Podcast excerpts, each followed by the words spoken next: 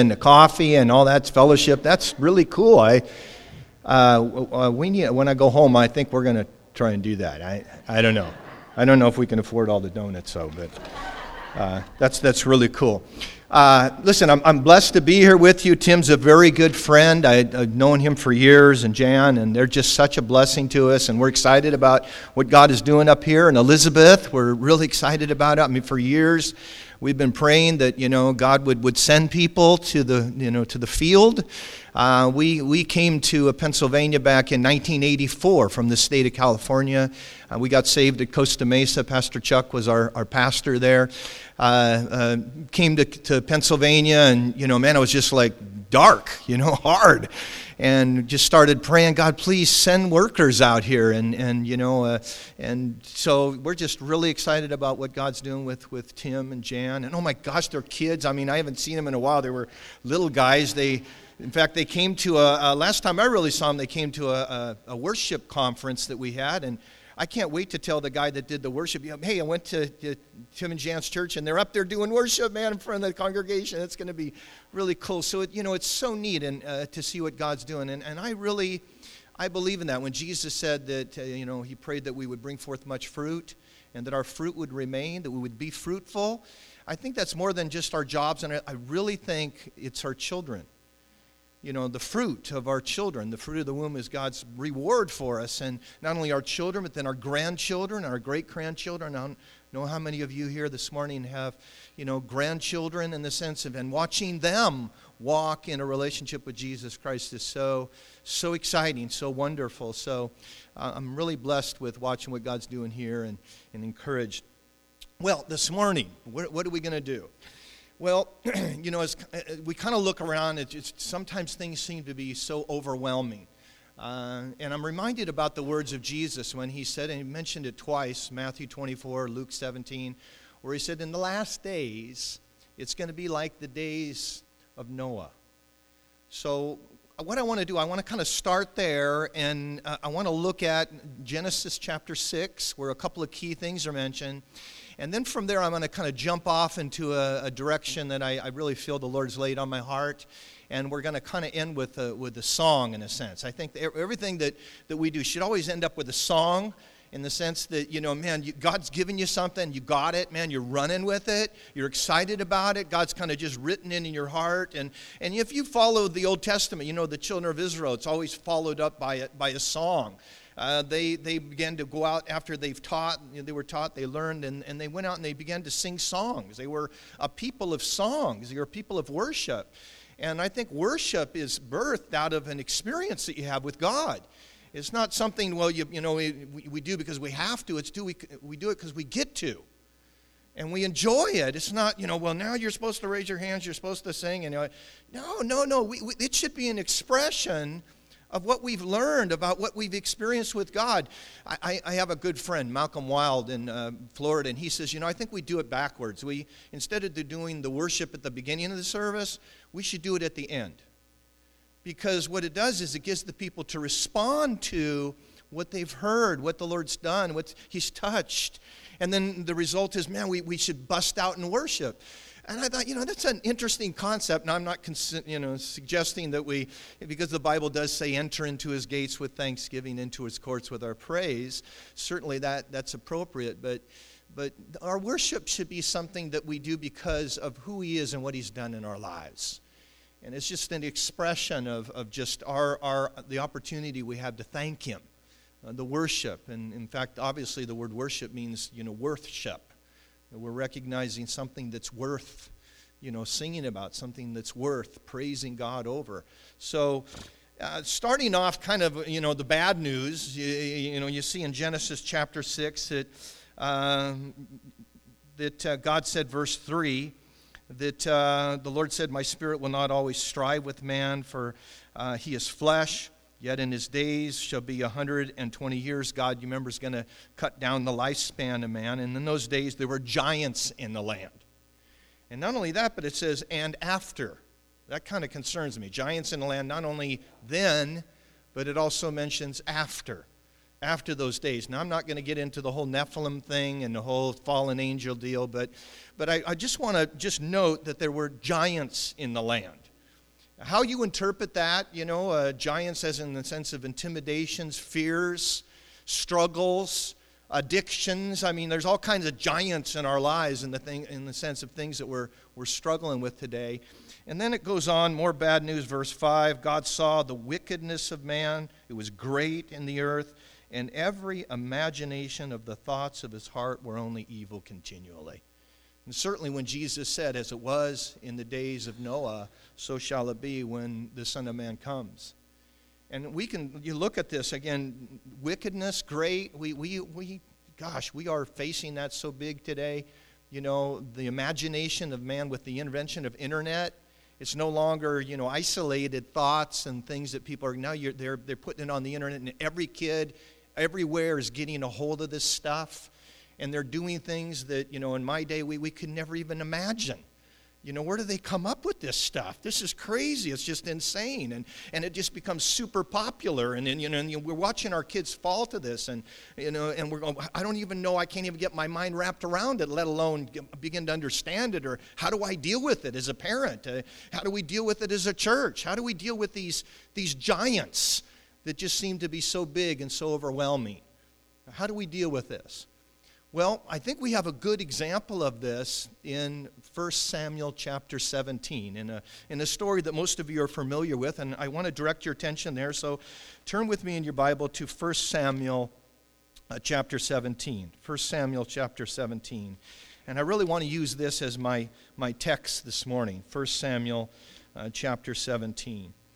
Uh, you know the scene. Uh, the children of Israel are coming up against the Philistines in a battle. The battle is going to happen in the valley of Elah.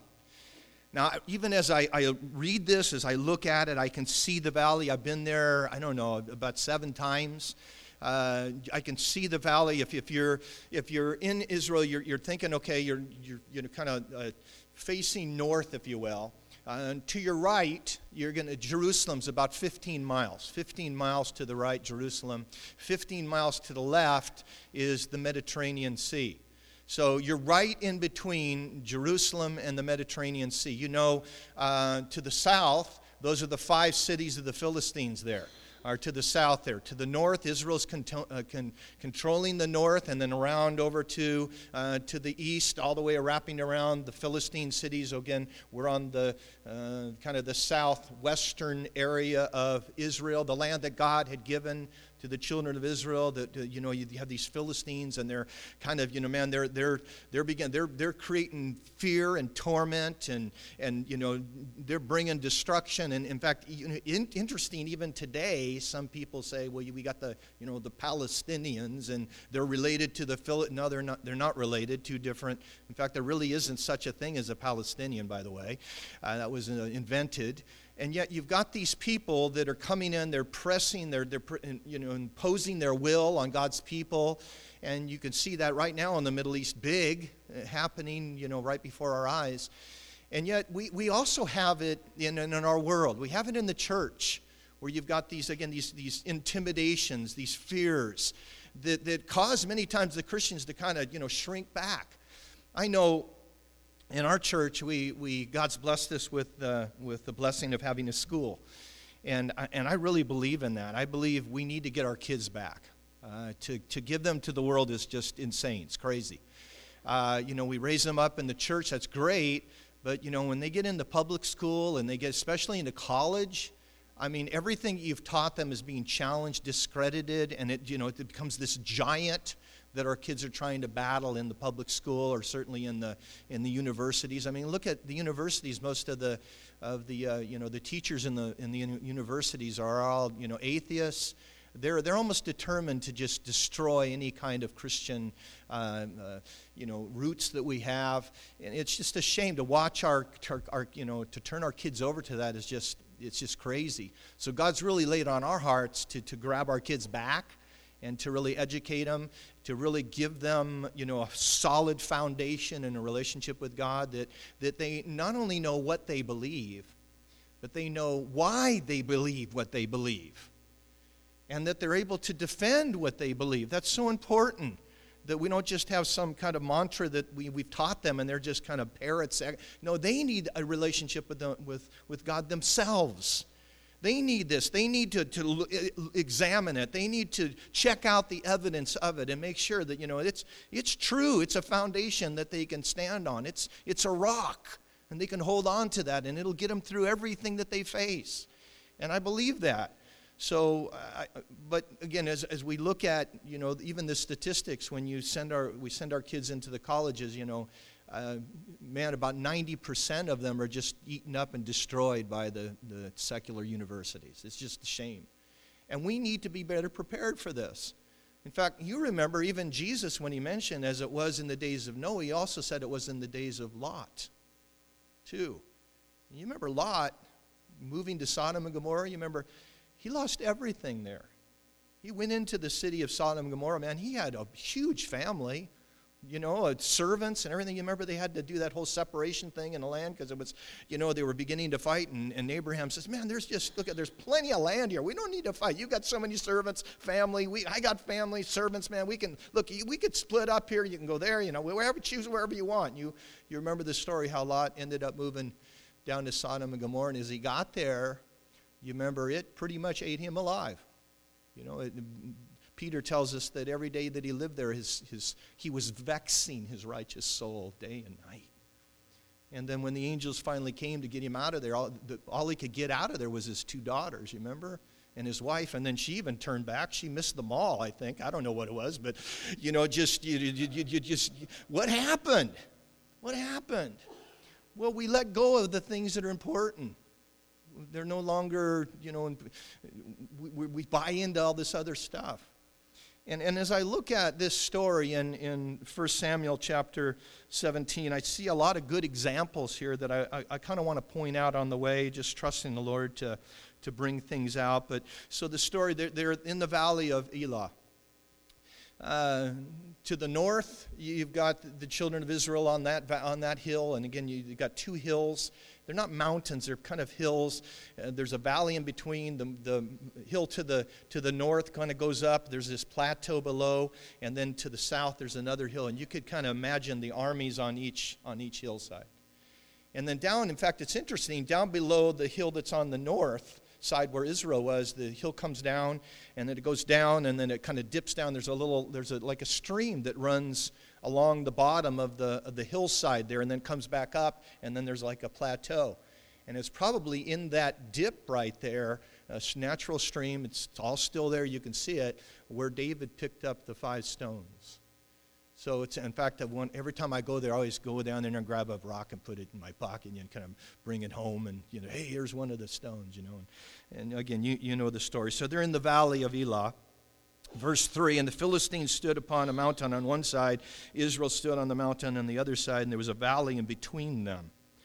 And there went out from the Philistines a champion. His name was Goliath of Gath. His height was six cubits and a span. He had a helmet of brass on his head. He was armed with a coat of mail, and the weight of the coat was 5,000 shekels of brass. He had greaves of brass upon his legs. He had a target of brass between his shoulders, and the staff of his spear was like a weaver's beam. And his spear's head was weighed 600 shekels of iron, and even had one bearing a shield that went before him. Interesting, it says that, that his height was uh, six cubits and a span. Uh, a cubit, standard cubit, was the, the measurement. They didn't have tape measures back then and, you know, rulers. And so they, they you know, kind of carried your tape measure with you. Uh, a, a, cubit was the distance between the middle finger and your, your hand and, and your elbow. That's a standard cubit. So if you're going to measure something, you go up and, well, you'll see one, two, three, you'd measure. And that, that measurement is about 18 inches. A span. How, how big is a span? Well, the span uh, would be the distance between your thumb and your little finger. So if you spread it out, open it up, it's a distance of about nine inches, which is basically about a half of a cubit. So if you're measuring the cubits and then you're going to come down to the span, the span is a half of a cubit. So if you've got six cubits and a span, and that's equal to about nine feet, nine inches tall. Now, if you're a basketball player, standard height of a basketball room is 10 feet. So we're talking nine feet nine inches. That's three inches shorter than the basketball hoop. That's a pretty guy, pretty big guy. You know, most of us, you, uh, you know, you're lucky if you can reach, you know, jump high enough to even touch that, you know, that rim, let alone, you know, dunk. and if you're white, forget about it. But anyway, it's just, you know, it's, you know, you, you, it's up there. It is up there. You can imagine, you know, you, you 10 feet tall, 9 feet, 9 inches tall. It's big dude, right? And then also, too, notice it says that uh, he's armed with a coat of mail. Now, that's not like, you know, a coat with, you know, letters on it, you know, coat of mail. Uh, coat of mail, Th- that's, you probably, it's kind of a, a chain link kind of uh, uh, thing that they put on, uh, made of small chain links, you know, linked together. You, you, you can remember in the medieval days, they would have those coat of mail on. It would go around their face like this, around their head, come over their shoulders. And it was designed so that, you know, somebody hit you with a sword, you know, the sword would kind of bounce off of it, you know, good luck with that, but at least it wouldn't cut you, you know, because you, you're hitting chain link. So he's got, he's got this chain link, you know, uh, armor on him, and it, and it weighs 5,000 shekels of brass. Now, that's about 125 pounds. Wow, that's, you can imagine, you got this 125 pound jacket on, right?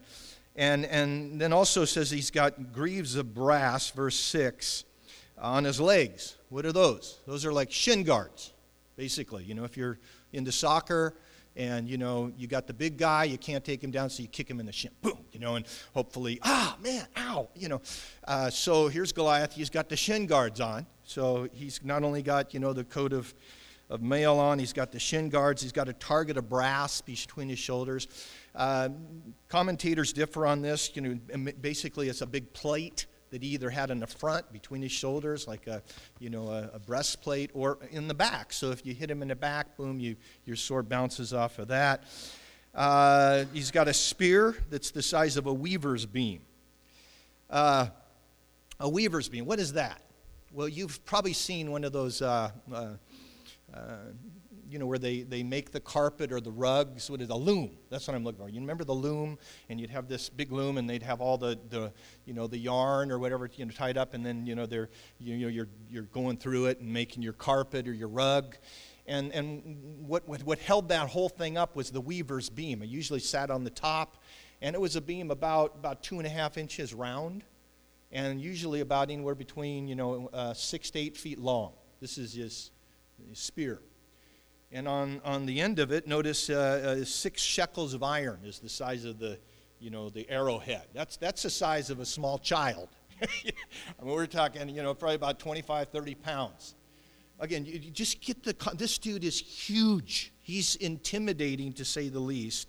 And then he had, you know, kind of some little guy you know, out front with another, you know, shield. I, you know, maybe some, you know, he'd probably appear to be a midget, but he's probably normal size. But, you know, in front of the Goliath, he looked like a midget, this little guy running out there, and he's, and maybe had a high voice, hey, come on out here and fight against it, you know, and, yeah, you know, you could kind of, and just, and, you know, and you're the army, uh, you're looking at this going, oh my gosh, what, what, what, do we, what is happening here?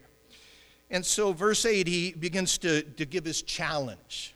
And here's the thing. He says, verse 8, and he stood and he cried unto the armies of Israel, and he said unto them, Why are you come out and set the battle in array? Am not I a Philistine, and you are servants of Saul? Choose you a man for you, and let him come down to me. Verse 9 And if he be able to fight with me and kill me, then we will be your servants. But if I prevail against him and kill him, then you shall be our servants. Now, a few things to note here uh, Goliath says, you know, choose you out a man to come out and fight against me. Now, this has been their problem all along, in the sense of their choice as a nation. They always choose the wrong leaders. I wonder about us sometimes. I don't know. I don't know, maybe we hear these flowery speeches and, you know, Mr. Rogers, you know, story. I don't know what it is, but sometimes we kind of just fall into this, you know, dismal kind of, oh, but he says everything sounds so wonderful. And you're like, yay, yay, yay. You know, and it's just this deception that is just, you know, here he's, you know, choose out a man. Now, now think about this. You remember who was the leadership of Israel before Saul? Well, it was God. You remember? And God had chosen prophets. Before Saul was Samuel the prophet, an awesome man of God. God was their king, Samuel was their prophet. But you remember they thought, oh, well, you know, that's nice, but we want to be like the other nations around us. See, the influence of things start coming in. We, we want to be like them. We want to do like, you know, as a church, we can never look at the world and say we want to, we, maybe we can be more effective if we do things like they do. We need to stop that. You know, in fact, today I'm, I'm kind of concerned that you go to church and it's hard to tell the difference between the world and the church anymore. It's like our church services turned into concerts and, you know, and entertainment. Well, you know, where, where's, where's the teaching of God's Word? Where's the, you know, the emphasis on the Word of God and not all this other stuff like the world, you know? And you remember they said, we want to be like the, you know, they got kings, so we, we want a king. And they came to Samuel and they said, hey, uh, talk to God, we, we, we want a king. And Samuel was pretty bummed out. He's like, man, you know, have, have, I not been serving you well? I mean, what, what's the problem here? And things were going really good when Samuel was in charge because Samuel wasn't really the one who was in charge. The one who was in charge is God. And you know, any leadership that we would choose has to be a leadership that God ultimately is the one that's in charge. Because the, in the days that we see that when we choose leaders that are divorcing themselves from God, look, we're all in big trouble. I mean, if you're a, if you're a woman here today and you're, you're looking for a guy, look, you need, whatever guy you choose needs to be a guy that's under the authority of God. Because when he becomes your authority, if he doesn't have the authority of God, you're in big trouble. I'm just, you know, it should be obvious. All of us, you know, ultimate power corrupts ultimately. I mean, we're even, again, seeing that today where we're seeing no longer are we a government of the people, by the people, for the people. Now we've got these guys that are coming in and they're, they're pretty much kings. They're, they're doing what they want. Congress is set aside. And, and you, get, you just see this pattern happening. What, why? Because we have set God aside. And we're deciding we're going to do it on our own. We're going to choose our leaders. So you remember they had forsaken Saul. We want a king. And then Saul was bummed out, or Samuel, excuse me, Samuel was bummed out, went to God, and he, Samuel says, God, they, they, they want a king. And I love the words that God says. He says to Samuel, He says, Listen, cheer up, buddy. They haven't rejected you, they've rejected me. Oh, man. Now, I'm sure for Samuel there's a little bit of consolation there, but ultimately Samuel knew too that, that it wasn't going to go well. In fact, even Samuel prophesied it wasn't, it's not going to go well with you when you have kings that are, you know, not under the authority of God. Uh, so they had chosen Saul, and, and here's the Philistine saying, Choose out a man who will come out here and fight against me. I, I have I have a thought that every great leader, and you could see this in the Bible, that were men of God didn't stand in the background and send everybody else to fight. They went out front. What happened to those days? You know, you know, when the, the leaders, you know, they're going to, you know, man, and they're the first ones out there, man. They're on their horse, they're on the men, they get the army to go, okay, we're going to we're gonna go to them. And, and they, they're the first ones out there. That's a leader. Someone's willing to die for what they believe in, and others that are following that example. Uh, you know, somehow things kind of changed where the leaders stood behind all protected and they sent everybody else out to fight the battles. I, I would just, you know, I have this be kind of neat that if we're going to get in these battles with nations, I think that, you know, America, man, we could choose out a guy and they could choose out a guy and they get out there and pff, to fight it out. you know, don't ask me to send my kids out there and my grandkids to fight some battle that I wonder if you even have a heart for. Again, all because of we, we've devalued life. And the leaders aren't the leaders anymore. Now, the good news, you know, is that God's got a leader. In fact, the previous chapter, God had rejected Saul. Remember? Because why? Because Saul rejected God. So the good news is that there is a leader among them that God is raising up. Just a kid at this point, but God's going to use him greatly because the power that this kid is going to have is the power and authority of God. That's what he's going to depend on. That, that's what he's going to rely on. He's going to rely on the Lord. And that, and that to me is so, so what? Choose out a man to come out and fight against me. And even that, when I think about that, choose out a man. You remember when Jesus, who came to set an example for us, who came to give his life for us, uh, who came out front, he's the captain of our salvation. Uh, he, he took it all for us that you know we might have an identification with a true leader that was willing to give his life for us. And you remember even jesus will use this, use this later on where he talks about how that you know it's the hireling that you know is hired on. And when the lion comes or whatever man he just he runs because he's a hireling but the true shepherd will give his life for the sheep right? And you remember when jesus came and and and there he's going to be tried uh, they're trying to find something to, to nail on him in the sense that something that he's done wrong. You remember Pilate in that middle of trying to figure out what, what, what we're going to do with this guy. I, I got to get some, some evidence of things that he had done wrong. And part of the Roman way of finding out what you did wrong was the scourging. You familiar with that? And they would send you to the scourgers, they'd tie you up you know, with your hands above your head, and then they'd have these two Roman soldiers that were trained in the art of, you know, just whipping you to an inch of your death. And, you know, remember they had those cat of nine tails, and at the bottom of those, those leather straps would be pieces of bone that would be tied on there, pieces of glass. And as they whipped you, the whole idea was to just rip the flesh off your body and the whole and then you had a scribe that was right there sit at the table and, and he would he'd be waiting for something that you would confess and he'd write it down and the whole idea was is to see if you could start confessing some things they'd lighten up but if you didn't confess, man, they'd lay it on harder because they got to get something. We need something on you. It's kind of self-incrimination. Man, you, man, you probably be making stuff up. You know, oh, I did this and I did that. So something's up. But the problem is they're going to take that something that you said and they're going to use that against you because you were yourself were the ones that, that said it. You remember what Jesus? He is perfect. He didn't do anything wrong. So when they were whipping him, you know, they're whipping him. The scribe's like, okay, any time now, something. Nothing. Nothing. Didn't say anything. And you can imagine those, those Roman guards, they're not doing their job if they're not getting the, the person to confess something, man. And you can imagine they're, they're whipping him so, so bad. In fact, you remember Isaiah prophesied that he would be whipped so bad that you wouldn't even recognize him as a human being. So marred. And then from there, you remember they brought him and they stood him before Pilate. And Jesus stood on his own two feet. He's, he was going to take it all from me and you. And as he stood there in front of Pilate, Pilate de- declared those words Behold the man. The man. Just amazed that anybody could, could go through that and still be standing. For what? For me and you that he would do this for me and you. He would go through this.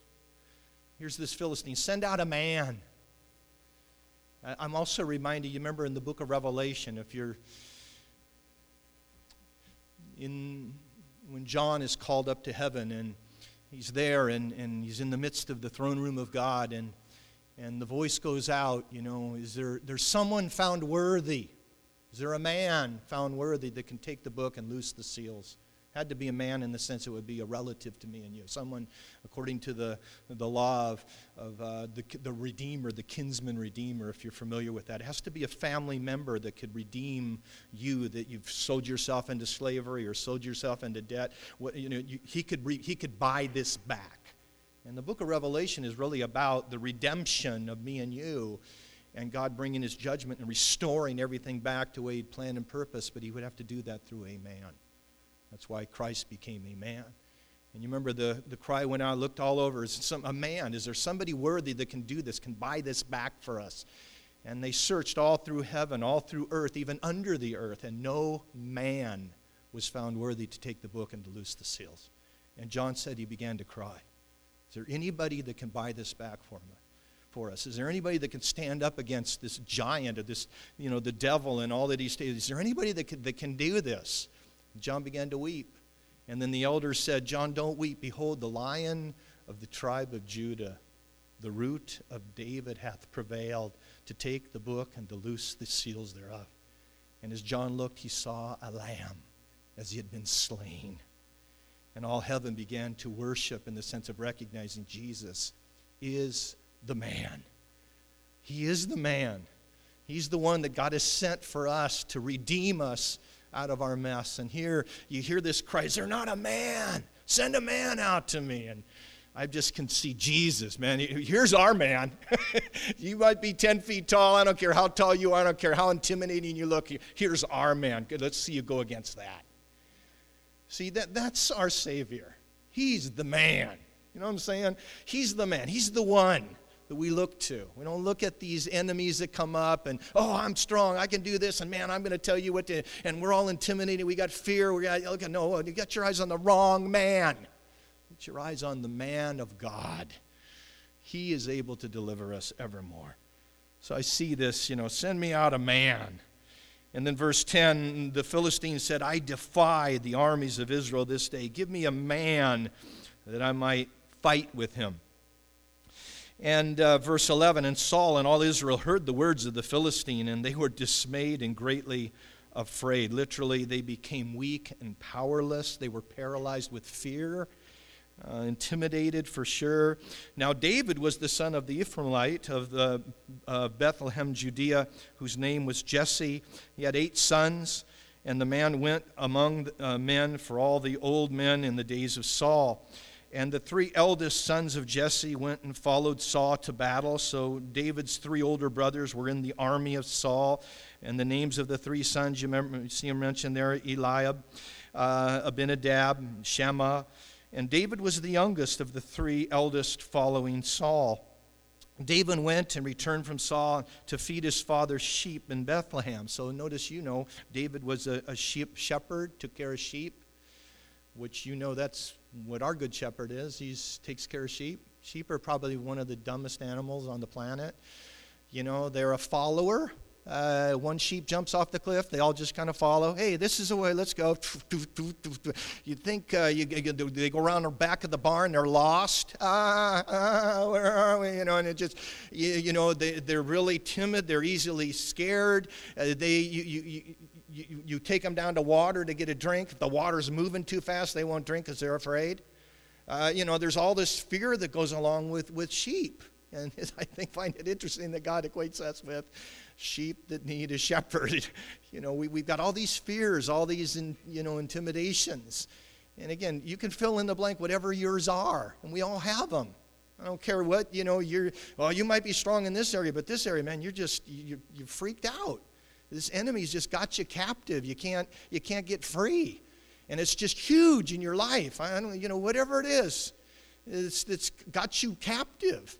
And it's like, I can't fight against this. I can't win. I'm trying. I'm, you know, I'm, I'm trying to do it. And, and that's not how it's going to work. It has to be Him doing it in you, me. And that's the neat thing about Christianity. It's not us helping God, it's God doing in us what we could never do on our own. Why would we try? I mean, God, you've got to take this, you've got to do this. And this is a beautiful story of that. So uh, here, David went from his father's sheep.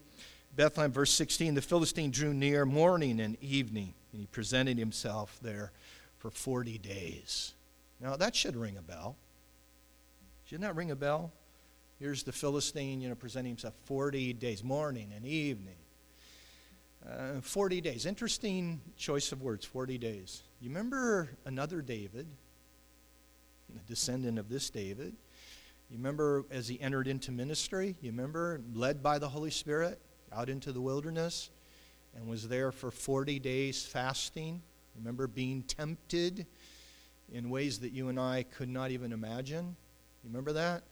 And the devil was right there, man, tempting him. And how long did that temptation last? 40 days. Interesting picture there. And, and how did that work out? How, what did Jesus do? Did he, did he use his own strength to do it? Did he? No. And again, here's another neat thing. Everything that Jesus did, he did by the power of the Father and the Holy Spirit. You know that? Everything. He, could, he, he had power, he could have used it. But see, he was going to be related to us in the sense that he knows that you and I don't have the power that he has as divine power. He knows that we don't have that. So if he's going to step into our clothing and step into humanity, he's going to have to do things the way we do. So he's going to set us an example. He's going to say, look, everything that he did, he looked to the Father to help him to accomplish. And again, it was because he chose to do that so he might show us this is the way it works. Because we would look at him and go, well, you're Jesus. You can do it. In fact, you remember the devil said, oh, you're, you're God. You know, you just see these rocks on the ground. You can just say, be turned into bread. They could be turned into bread right now. Just use your power. Use your power. He goes, no, I'm not going to do it. It's written, man does not live by bread alone, but every word that proceeds out of the mouth of God. You remember? Listen, you, are the Son of God. Why don't you just jump off this pinnacle, man? And, you know, and, and then the devil starts using the scripture. And it's written, he'll give his angels charge over you. You won't dash your foot against the sun. You know, the devil's so, and he starts to even quote the Bible in order to get us into a place where we're going to do this on our own. And Jesus said, No, it's also written, You shall not tempt the Lord your God. You remember that? Every time that he faced the temptation of the devil, what did he do? He used the word of God. What is our greatest weapon? The Word of God. That's our greatest weapon. And that's what we hold on to. That's what elevates God above the giant. So here, uh, morning and evening, 40 days, Jesse said to David his son, verse, 16, verse 17, Now, uh, for thy brethren, take an ephah, parched corn, ten loaves, run to the camp of your brethren, carry these ten cheeses to the captain of the thousands. Look how your brethren are faring, and, and take their pledge. Find out how they're doing. And the ephah, that's kind of like a basket. Take this basket, put some corn in here, put some cheese, and go, go see how your brothers are doing out there, you know, in this battle between the Philistines. And verse 19 And Saul and they and all the men of Israel were in the valley of Elah fighting with the Philistines. And David rose up early in the morning. He left the sheep with the keeper. Notice he didn't just take off. Hey, guys, bye. God's calling me. Left him with the keeper. That kind of, you know, I'm, I'm leery about sometimes pastors that go, you know, I'm done here, I'm moving off. And they didn't leave the sheep with the keeper. That's happening too. So many times that happening. Look at you. You got a responsibility. You don't leave that responsibility until you somebody's there to take care of it. You know, you don't just take off. You don't just, well, you know, I'm moving on to bigger and better things. No, no, no, no, no. Look at God rewards those that are faithful in the little things. I remember I had a, a job, and oh, man, I hated this job, man. I was making pots for this company. I'm a potter by trade. It's, and I just, man, it was, and I had to, I, God, get me out of here. God, you know, I just, I, I, I got to get out of here, Lord. And, he, and he'd say, Well, you're going to get out of here when you're done doing what I've asked you to do. And I go, Yeah. Yeah. See, that, that changes everything. And I started saying, What do you want me to do? See, I thought it was the job. No, no. It's, it's, you know, everywhere you are, God's got you there for a purpose. There's a purpose. And your, your escape, listen, the way of escape, in the sense, is when you're done doing what God wants you to do. Otherwise, you know, you're just going to keep on going on to, on to unfinished business constantly. You need to be someone that, that finishes what God gave you to do. So I remember, Lord, know, you know, uh, you need to pass this on. You need to raise somebody up.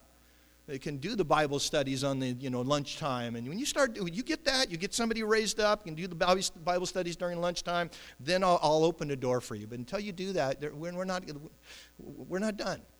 You know, I started to focus on the things that I saw God wanted me to do, and the result is, then God opened up a door. And then the people that I was ministering to, discipling, I just didn't leave them hanging. David was like great example of somebody that's really a leader, someone that, that, that cares for the work and not just, you know, it, it's not according to his agenda in a sense. I'm, I'm done with you guys. I'm moving on to bigger things. I, God doesn't work that way. In fact, I think that stuff follows you. The testimony you had in the last place is going to follow you to the next place and how you treated those people and the jobs they look at that's going to follow you wherever you go and that that ultimately is your testimony. That's who you are. So here i like this about david that he he was responsible in what god uh, told him to do. So he left the sheep with the keeper took and went. Jesse had commanded him and he came to the trench it would be like the foxhole that the children of Israel are in. The host is going forth to fight, and he shouted, and they shouted for the battle, and Israel and all the Philistines put the battle in array against the army. In verse 22, and David left his carriage in the hand of the keeper of the carriage, ran into the army, and he came in to salute his brethren. And he talked with them. Behold, there came the champion, the Philistine of Gath, Goliath by name, out of the armies of the Philistines. And he spoke according to the same words. These are the words that we, we read back up in verses 8 and 9 Send out a man to me. And David heard those words. And all the men of Israel were, they saw the man and they fled from him, and they were sore afraid as they saw the, the giant, this Philistine. And the men of Israel said, Have you seen this man that's come up? Notice the emphasis. You've seen this man. Imagine David's going, What? What are you talking about? Has anybody seen God lately? You've seen this man, you know, well, you've seen this problem, you've seen that problem, you've seen, oh my gosh, you know, they're going to come after us, they're going to kill us, you know, have you seen this? Whoa, whoa, whoa, whoa, whoa, whoa, whoa. Have You've seen God. Have You've seen God. And you know, do you have a sense that right now, as Americans, we're looking around us, do you have a sense that there's a battle between the gods? I want you to think about this the God of Islam and the God of the Bible. You see this as something that's much bigger than what we're actually seeing. Islamic terrorists kind of.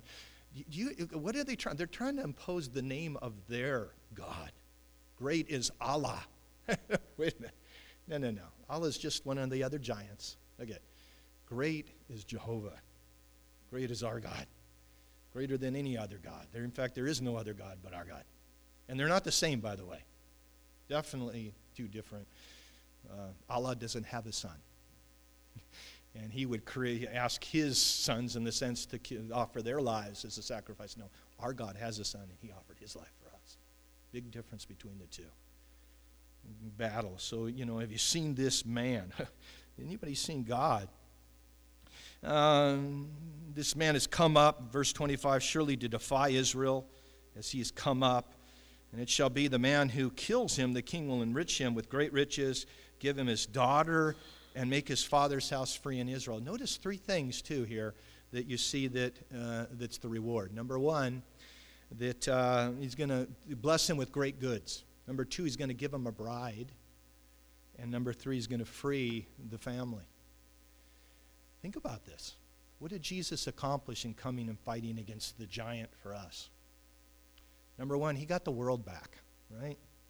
He's, he's worthy to open the book and to loose the seals. He, he's come to redeem. He's going to get all that back when he comes back. He paid for it, and it's all his. And secondly, what else, what else did he get? He got a bride. He got me and you. Isn't that beautiful?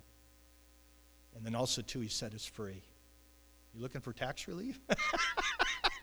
you know, set us free from all that stuff. That's who he is. That's the reward he's, he's bringing to us. So again, and I'm, I'm, hoping I'm throwing these things out to you and you're going, you're, you're, sorting them through in the sense of all the stuff that you and I are struggling with, you know, worrying over. We, we look at, we behold the man. That's what we need to do. We don't look at Jesus. This is what we need to do. This is who we are. This is where we're going. So I'm interested in this. This is great. And David, verse 26, spake unto the men that stood by, saying, What shall be done to the man that kills the Philistine and takes away the reproach from Israel?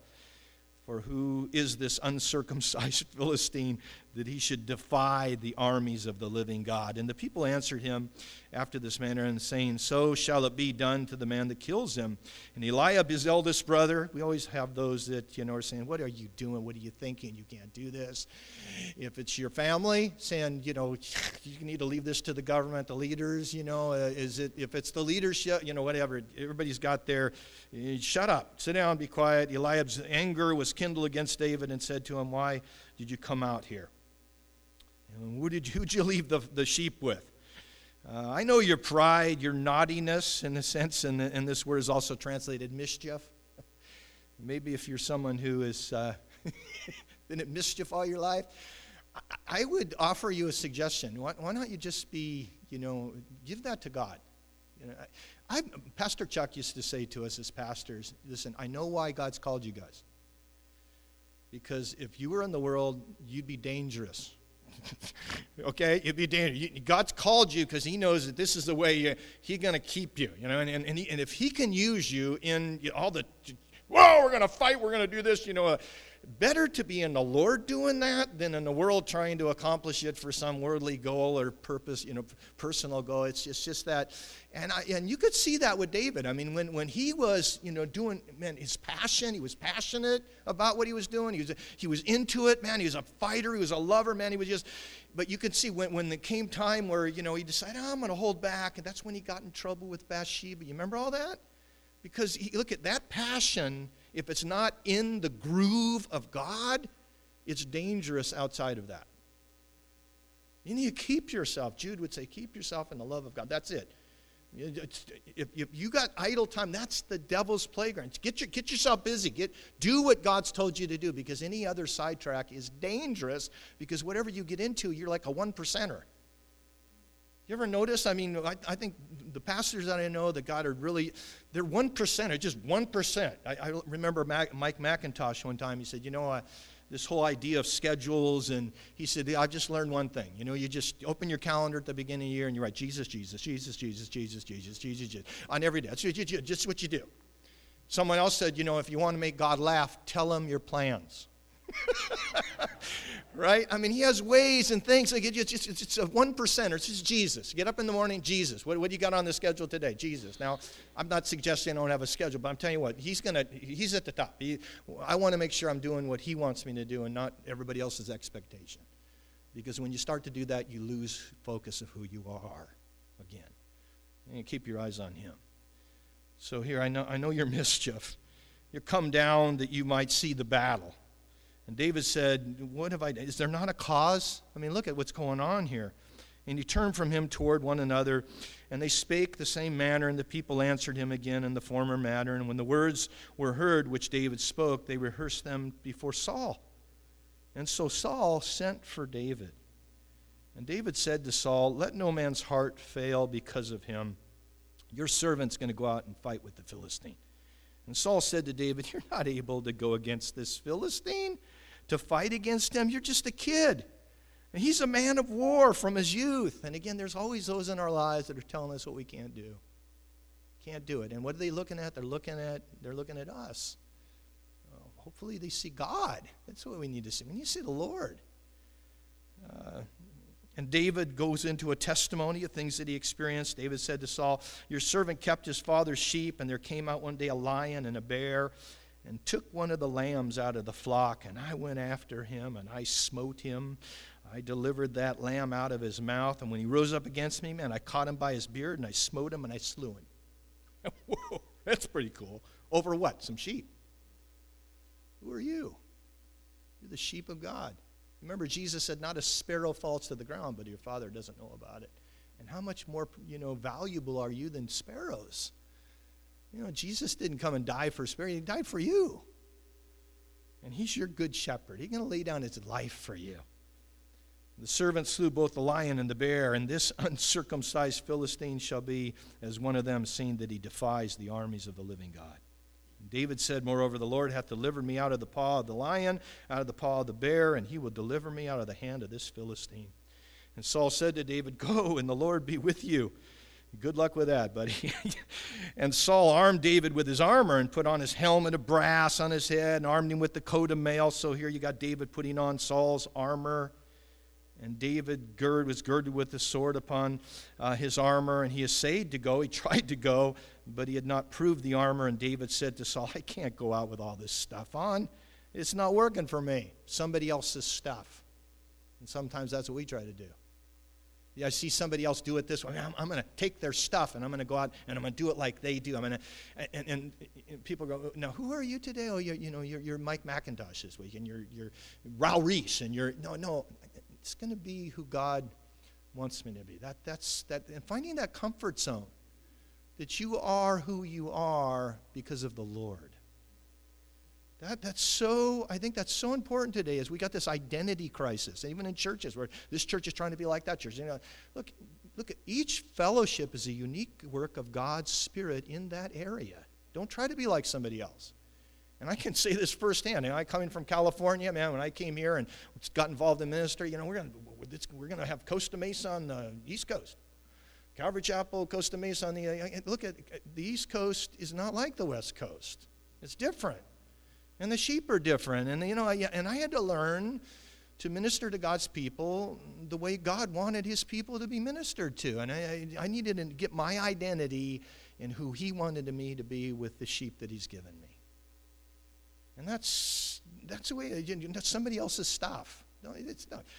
It's, it's got to be what God wants to equip you with. And watch this. So, in verse uh, 40, he took a staff in his hand, chose him five smooth stones out of the brook, and put them in his shepherd's bag and in the script or in a little pocket in, in his, uh, his bag, and he had his sling in his hand, and he drew out near to the Philistine. Five stones he takes out of the, the brook there. And again, I could picture that brook. The hillside comes down, goes into a dip, and there's water that runs in. There's all these stones in the water. David goes down there, takes five stones. Why did he take five stones?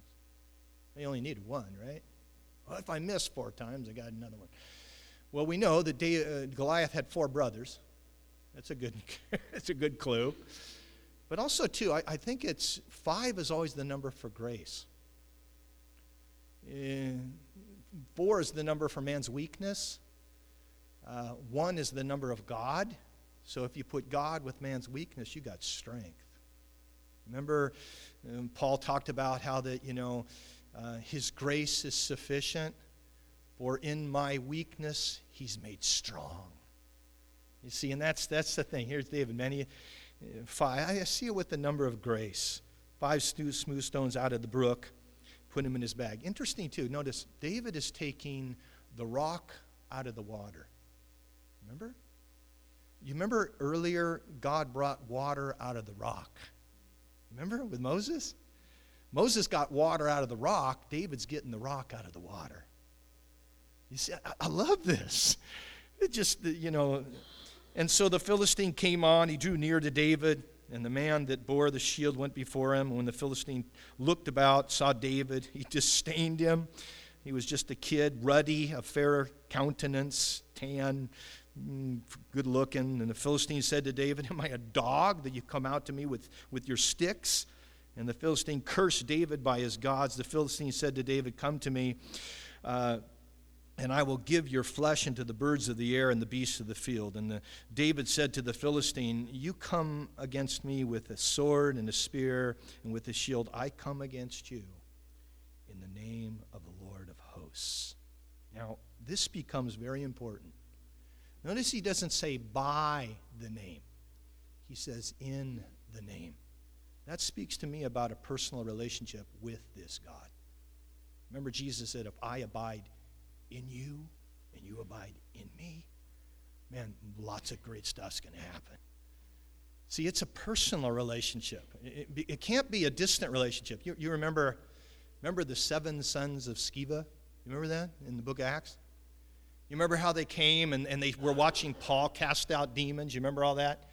And, and, they, and so they found these guys that were, you know, demon possessed, and, and the man, they're going to they're gonna use the power, right?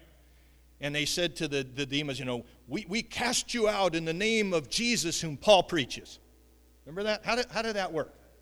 you remember they said, wait, wait, wait a minute. Jesus we know, and Paul we know, but who are you? And you remember, and it says they overtook them, right? Look, no, it, it's not just by the name, it's in the name. Because that name is in you, because you're in the name. You know I'm saying? I like this. This day will the Lord deliver you into my hand, and I will smite you and take your head from you, and I will give your carcass to the host of the Philistines, the birds of the air. And dropping down to verse 47, all this assembly shall know that the Lord saves not with sword nor spear, but notice the battle is the Lord's, and he will give you into our hands. Here is a key, guys. The battle belongs to the Lord. You realize his name is on you? His name is on you. That means you're destined for victory, man. You belong to Him.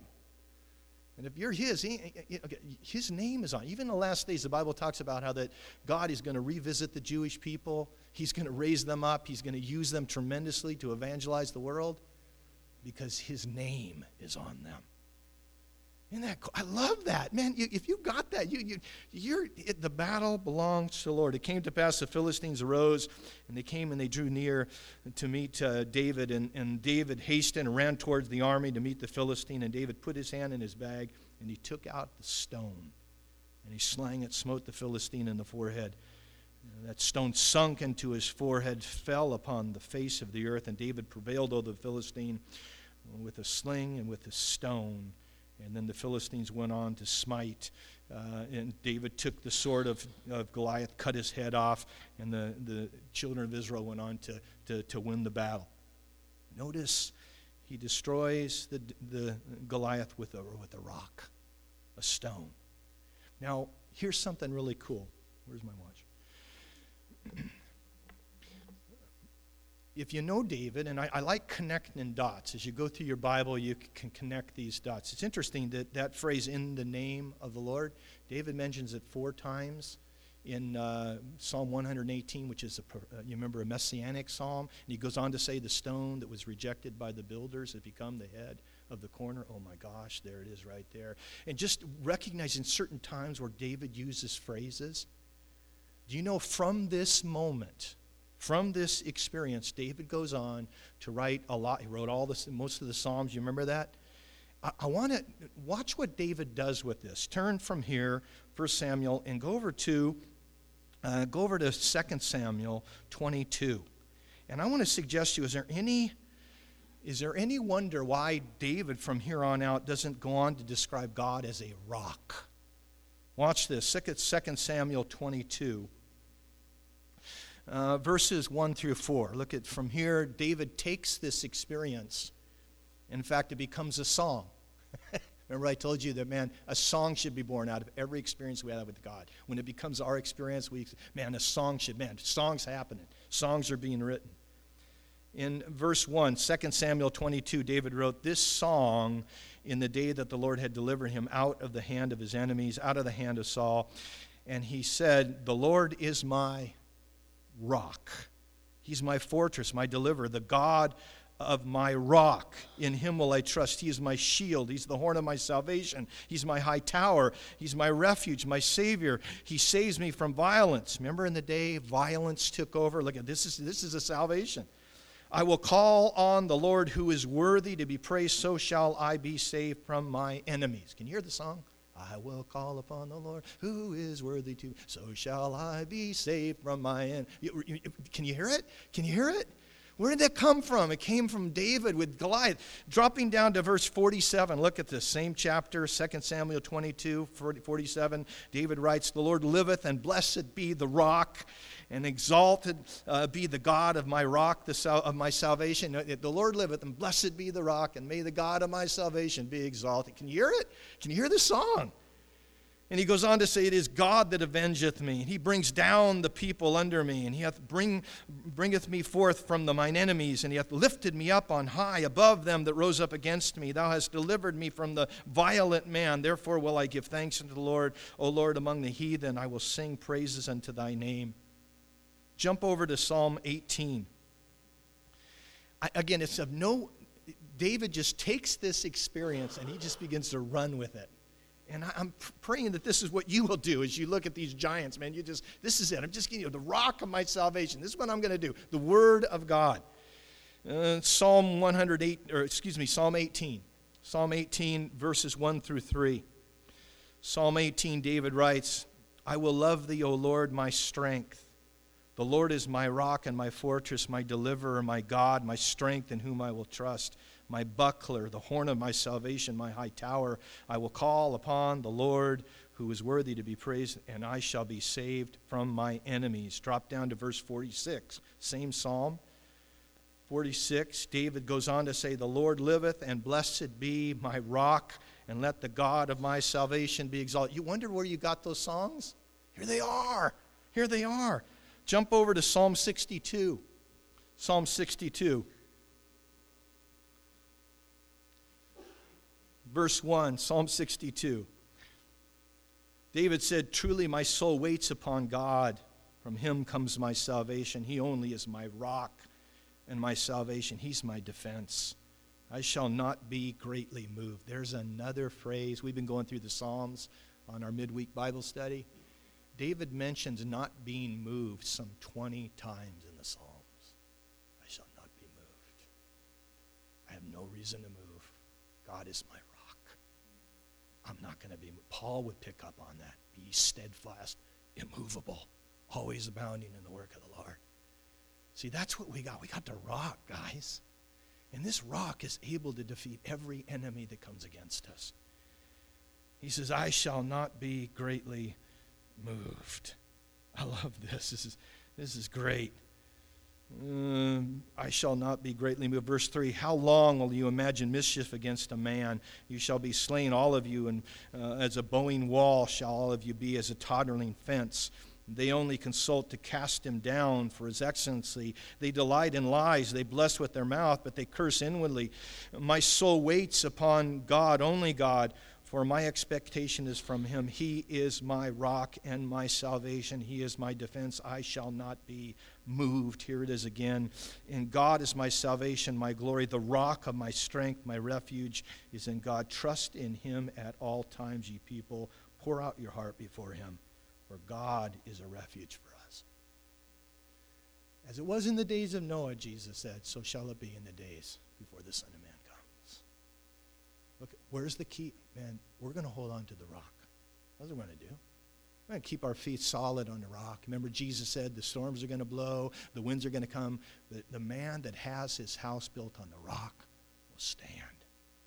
That's what we have. That's what we do. We get to do every week we come together. We get to open this the rock of our salvation. We get to remind ourselves of who He is in the midst of any enemy that comes against us, that He is able to do exceeding and above all that we can think. Amen. Father, we thank you for your word to us, God. We thank you for the encouragement that you want to give to us. We thank you that Jesus is that rock and that each and every one of us can have Jesus as a foundation of our life God, as a, a, a, strength in our life, God. And we pray that you'll help us to remember that, to put these things into remembrance, to bring every thought that exalts itself above the knowledge of God, bringing every thought into the captivity of Jesus Christ. We thank you, Lord, for who we are because of who you are. That the battle belongs to you and the victory is ours because of our man that you gave to us in Jesus. We thank you this morning. We give you praise. In Jesus' name we pray. Amen.